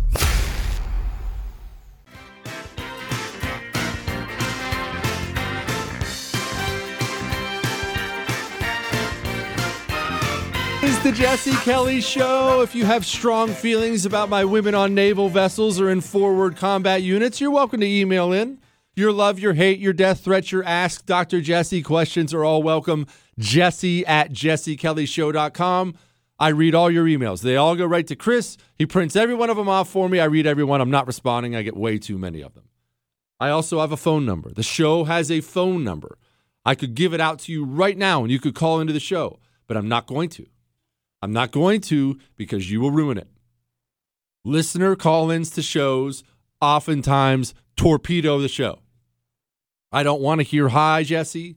I don't want to hear how much you love me, how much you love the show. I don't want you to ask how I am. I don't care. I want you to be as rude as humanly possible. You, you can call into the show as soon as you can call in and talk like me. What do I mean by that? Direct to the point and with no regard to people's feelings whatsoever. Call in, answer the phone, and you're, I don't. I'm not saying agree with me either. I don't care if you disagree. Call, answer the phone, and I say we're going to go to uh, Larry in Indianapolis. And Larry's going to say, Jesse, you're an absolute nutcase. Women should absolutely be in the Navy. You're crazy. You're disrespecting my wife. I hate all this. That's totally fine. At least Larry got to the freaking point. Get to the point right off the bat. Get to the point. Dr. Jesse, is Joe Biden the number one reason COVID infections are rapidly increasing? And how many Americans is Joe Biden killing? Joe Biden is letting mobs of unvaccinated illegal foreigners infected with COVID walk across the southern border. And Joe Biden is buying plane and bus tickets for COVID infected, unvaccinated illegal foreigners and spreading them ac- across America. Look, he's right. I mean, this doesn't prove anything, though. Here's what here's what this proves. Here's what this proves. It doesn't prove that Joe Biden is responsible for COVID. What it proves is this. It proves what I've told you all along. None of the people, none of the people telling you to worry about coronavirus are worried about coronavirus. Joe Biden can get up there with his mask town hall and mask this and mask that and make sure you get the vaccine. If you don't, everyone's going to die and everyone needs to be vaccinated in coronavirus. And ah, you can get up there all day long. But as long as you have the southern border wide open, you've told me how much you care about coronavirus. Not at all. The border's open because Joe Biden doesn't care about coronavirus. He's not worried about it. He's not worried about getting it. He's not worried about you getting it. Nancy Pelosi got busted in a hair salon without a mask. Not because she's a hypocrite, because Nancy Pelosi's not worried about coronavirus. Dr. Birx, remember her? Don't travel. Don't you dare travel. I think it was Thanksgiving. Don't travel over Thanksgiving. People may die. Do you care about your loved ones? I'm a doctor. Don't travel. Boom. Dr. Birx busted traveling with their parents. Not because she's a hypocrite. She's not worried about coronavirus. Gavin Newsom, busted in a restaurant just after he shuts down restaurants. Not because he's a hypocrite, because he's not worried about coronavirus. Cuomo, mask up. New Yorkers are dying. Why won't you just wear a mask? Busted at a party like 15 minutes later. No mask. Not just no mask, doing the Cuomo thing, shaking hands, kissing babies, hugging people, patting them on the back. Not because he's a hypocrite, because he's not worried about coronavirus. You see, what we live in now, we live in this completely fake society where they can create false things out of thin air and they can push them and push them and push them and push them from every part of our society. And so people people will be forced to act like they believe the lies. Nobody wants to get up to the microphone right now. Nobody. No one wants to get up to the microphone and say, I don't think coronavirus is that deadly. So I'm not worried about it. Nobody wants to be that guy. Nobody does. Nobody wants to be the guy to step up and say, uh, well, we have a year and a half of data and I think uh, old people, especially old people with pre existing conditions, I think they should take a lot of extra precautions when it comes to coronavirus, but they should live their lives how they see fit. Uh, I think fat people, if you're really fat right now, I think you should really work hard to get yourself in, in better shape. Not because I'm judging you, but because we've we've known, we've seen now that if you're really fat, you're going to be in at danger. You're, you're at risk from coronavirus, and I think everyone else should just go about and live their lives normally. What I just said there is the most data backed thing anybody could possibly say right now. And if any politician got up and said that, Republican or Democrat, they'd be killed. They'd be absolutely murdered for it. They would be treated like Stalin for saying what I just said. And what I just said is not only a common sense thing, here's the kicker it's a common sense thing most of these people know. They just don't want to talk about it because it's become so radical so out there to have a stance like that, these people won't talk about it. We can't we can't have simple truths about anything anymore. Anything, nothing. They've destroyed truth. There is so much cu- cultural rot in our system now. They've destroyed truth. Ah, uh, you can change genders. What? That's what are you talking about? You, that, that's insane. Your gender, it was determined by your DNA. It was determined before you were born. What? Don't be a bigot. Yes, you can. What are you talking about? That's the most anti science thing in the world. You can change your gender. And pl- there are 57 genders. There are two. We, we again, we have the DNA and, and we have all of all of human history to back this up. But basic truths now, basic truths are now treated as radical and bigotry. When I say things like I just talked about women in the military, women shouldn't be in forward combat units. That is that is against women. That's a, that's misogynistic. Okay, well, we have study after study after study. They don't have the muscle mass, they don't have the lung capacity. Even if they manage to get through the training initially, because they don't have the muscle mass in the hips and the knees for it, their bodies simply break down too fast. They're just a walking injury. You see, you can survive three weeks of training, four weeks of training, three months of training to see if you can get through it. Maybe you hit the weights hard. Maybe you're ready to go as a woman and you get through it. But that doesn't change the fact them knees of yours ain't made for it. Those hips aren't made for it. Those back that back of yours isn't made for it. I'm huge. I'm 6'8, 230. I'm built to do that stuff to put on heavy packs and go on long humps and do brutal things to my body. I only did four years. I'm not one of these lifelong warriors like so many of you. I only did four years, four years active duty military. My knees hurt. And I'm big. And I could hump a lot of weight. I have strong hips. Sometimes my hip hurts a little bit. And I'm not one of these 5'5, 120 pound women throwing on 80 pounds of gear, thinking you're going to hump it somewhere for a long period of time and just wreck your body. That's not misogyny. That's just simply reality. That's science. That's biology. That's life. That's how it works. But you can't say simple truths like that anymore. The truth is, Joe Biden lets people pour across the border, not because he's a hypocrite, because Joe Biden is not concerned at all about coronavirus. And that's that's tough for people to understand because they're always on TV talking about coronavirus. How could you? Joe Biden isn't worried about it. All right. Nuts in the dessert. Hang on.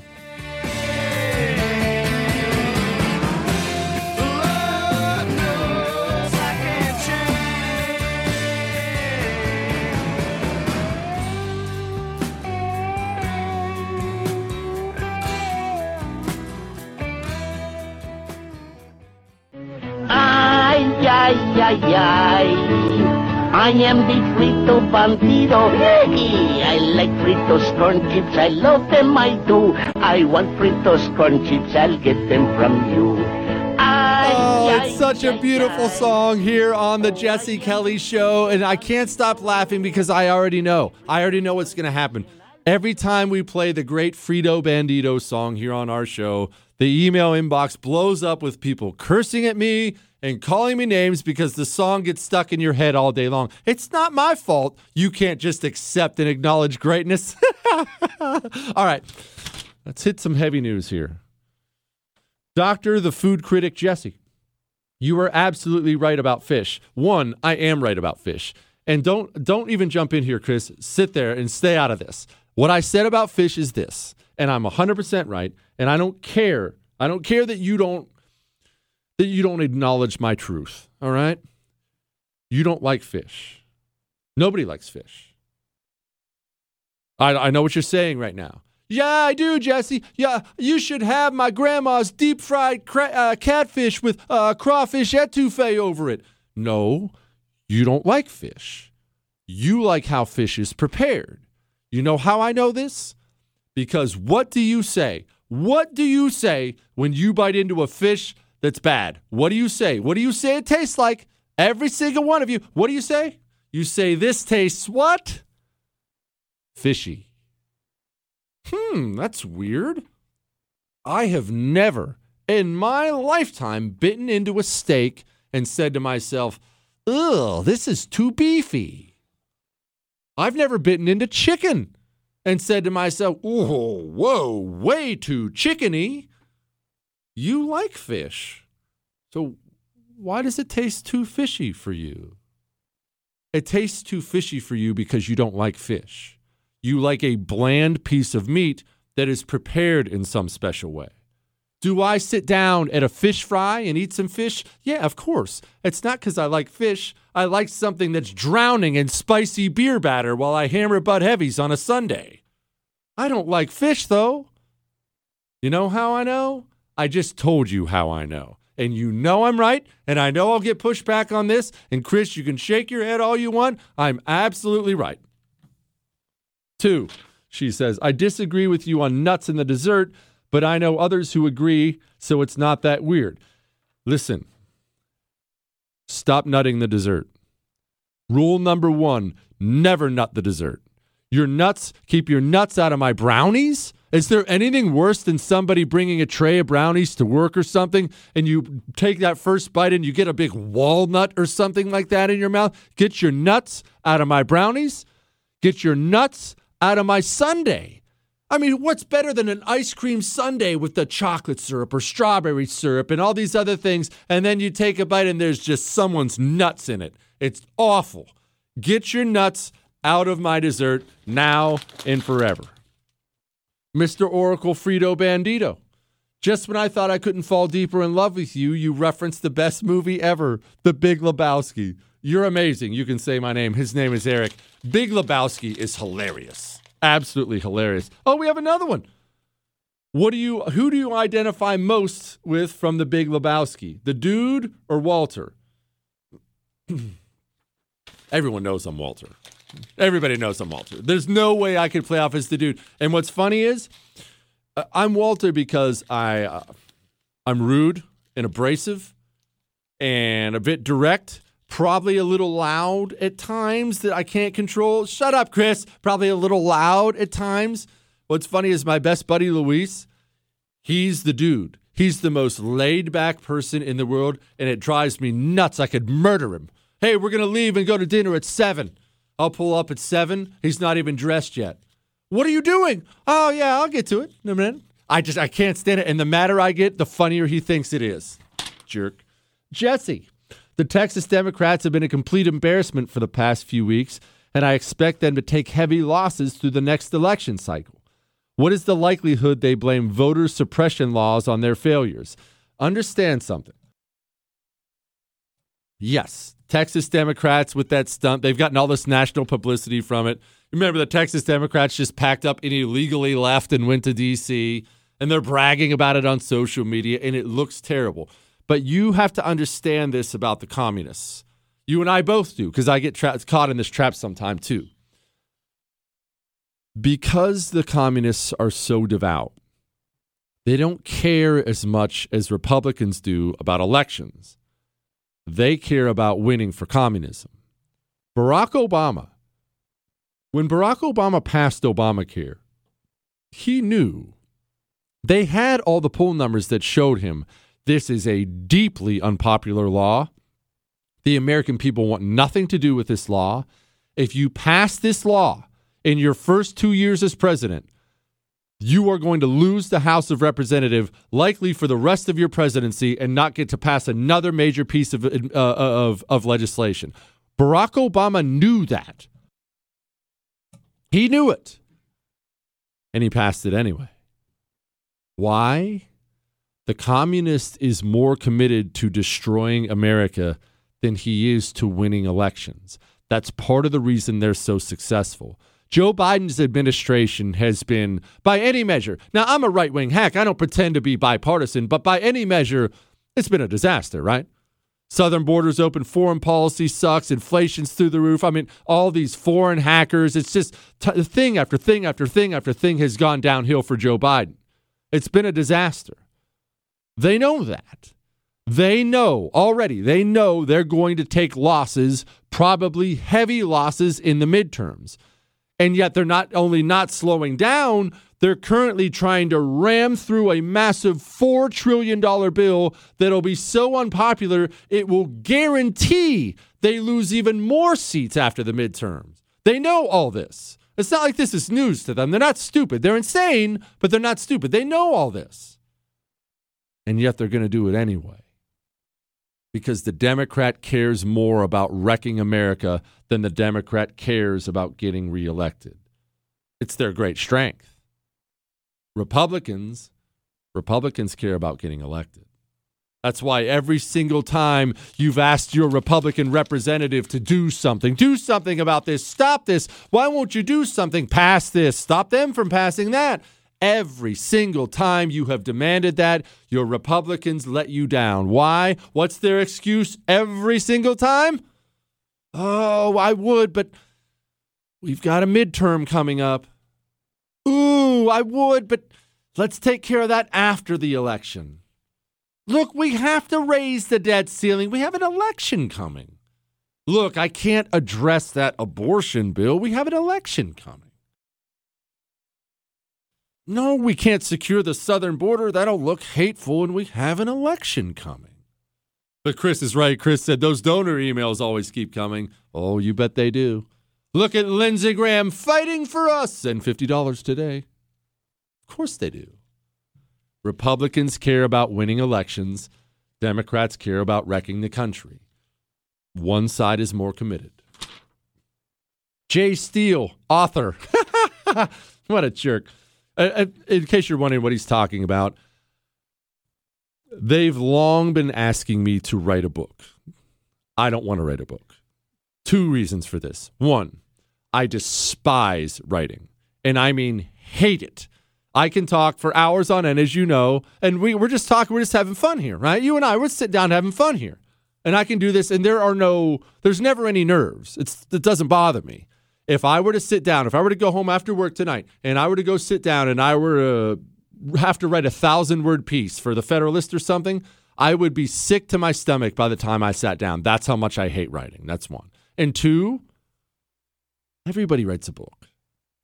But the powers that be, they really want me to write a book.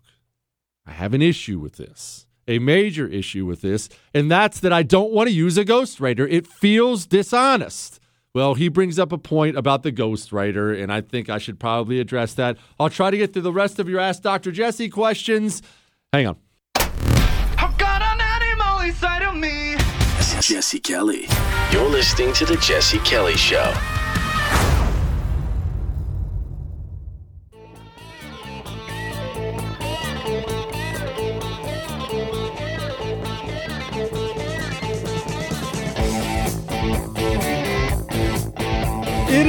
Jesse Kelly Show. One final segment on an Ask Dr. Jesse Friday. Back to the book thing, real quick. They want me to write a book.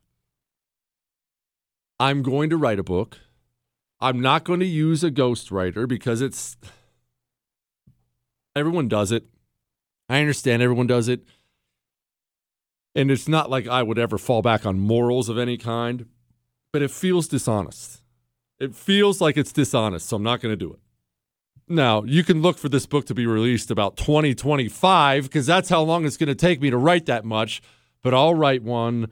Is, I'll figure out if it's going to be good. His second point was this maybe you can start another TV show. I know you're busy, so maybe a once a month special where, like Guy Fieri, you go to your favorite restaurants and just tell everybody what and how to order, then talk about the food as it is brought to you. You could title the show The Menu Whisperer. It would be a smash hit. One, I've actually thought about that before. It would be fun to do like a food critic television show. The problem is now I don't have time. That's the problem now. I don't have time. I have an hour long uh, TV show every day. It's on the first TV in case you're looking for it. Nine o'clock Eastern. The first TV is my, my, my TV show. I obviously have this three hour show every single night. I also have to do a separate hour every single day. The first hour of my show on WOR is a separate hour I record. So that, I don't think I've ever told you that. That's five hours I have to talk every day. And I just don't have enough time between all the meetings and stuff that take place here. I just don't have time for everything. Like my history podcast that I do once a week, keep in mind that's coming. We're just working through the technical issues at the moment. Um, my history podcast that I have to do once a week or that I want to do once a week, I would probably do two or three of those a week. But I don't have time. I just don't have time. By the time Friday rolls around, it's just the week is done and I'm out of time. All right, moving on. Do you, Dr. Jesse, do you remember your strategy for taking a saltwater crocodile again? I couldn't find the podcast on that and I needed another good laugh. Well, that's not very nice. That's not very nice to laugh when I'm out here imparting the wisdom and giving you guys the tools you need. What, Chris? Giving you guys the tools you need to take down nature. I said if you're ever attacked, because somebody had asked me, because clearly I know, I said if you're ever attacked by a saltwater crocodile, the mistake people make is they swim away or try to get away. That's what he wants you to do. That's what he thinks you're going to do. Instead of swimming away from the crocodile, dive into the crocodile's mouth and then strangle his throat from the inside. It'll be too fast. He won't see it coming. You will be wearing crocodile skin boots the rest of your life. Sorry for trying to help all knowing Shogun. You've done your list of top five chips in the past, but shamefully you've neglected to give us your top five favorite cookies. I've never given out a list of top five favorite cookies because there really aren't that many great cookies, and I'm a cookie freak. I will simply leave you with this little tidbit of advice before I get to the headlines I didn't get to today. The greatest cookies on the planet. Do you know where they're found? Do you want to know where you can find the greatest cookies on the planet? Subway. Don't shake your head, Chris. Don't. I, I, I see you shaking your head. Go in and get some cookies from Subway. Get chocolate chip, get oatmeal re, oatmeal raisin, whatever kind. I'm not joking. On my life, I'm not doing a bit here. I'm not doing a bit here. The best cookies on the planet are from Subway. I don't know why. I don't know if they're putting crack in these things, but they are so good. I can't walk in a Subway without getting their cookies. Now, let's get to some headlines I didn't get to. White House and CDC wonder is it time to start recommending masks for vaccinated people again?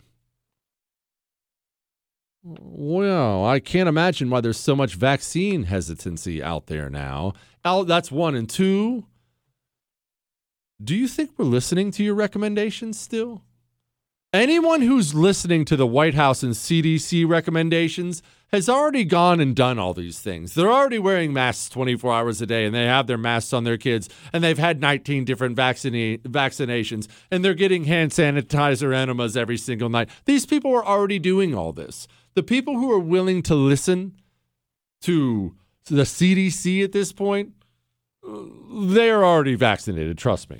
Headline Huawei hires Democratic lobbyist Tony Podesta.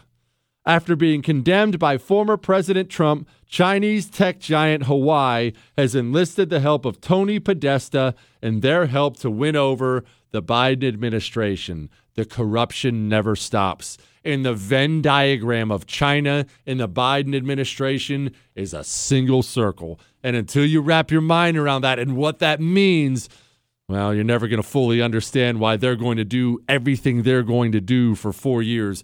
They're not being soft on China by accident. Headline Giving up our rights as U.S. citizens. Texas mayor predicts 2 million illegal immigrants will cross the border in 2021. I want to clarify this for you, not that I'm trying to sign off on a bad note here, but I want to clarify this for you again.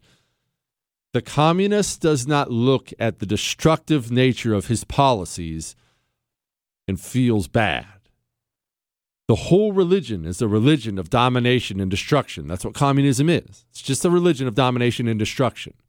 When you point out to Democrats they're destroying America, that these illegal immigrants are bringing in disease, they're trashing schools, they're trashing hospitals, it's remaking communities with people who have no loyalty to the country. When you point all these things out to Democrats, it's like having a chef make you a meal and then pointing out to him how good the meal tastes. They know this is wrecking America. Not only do they not care, that's the point. They're doing it specifically because it wrecks America. The Biden administration, the border is wide open. They're pouring in. They're pouring in with disease. The border is totally uncontrolled. We have criminals all across America now. Absolute criminals who have no right to be here across America. And you point this out to the Biden administration. It's not that they don't know that, they know that. They just don't care. Always remember what you're up against. And remember, running a primary. Now keep your chin up. Go have some laughs this weekend. Enjoy yourself. We'll be back swinging away again on Monday. That's all.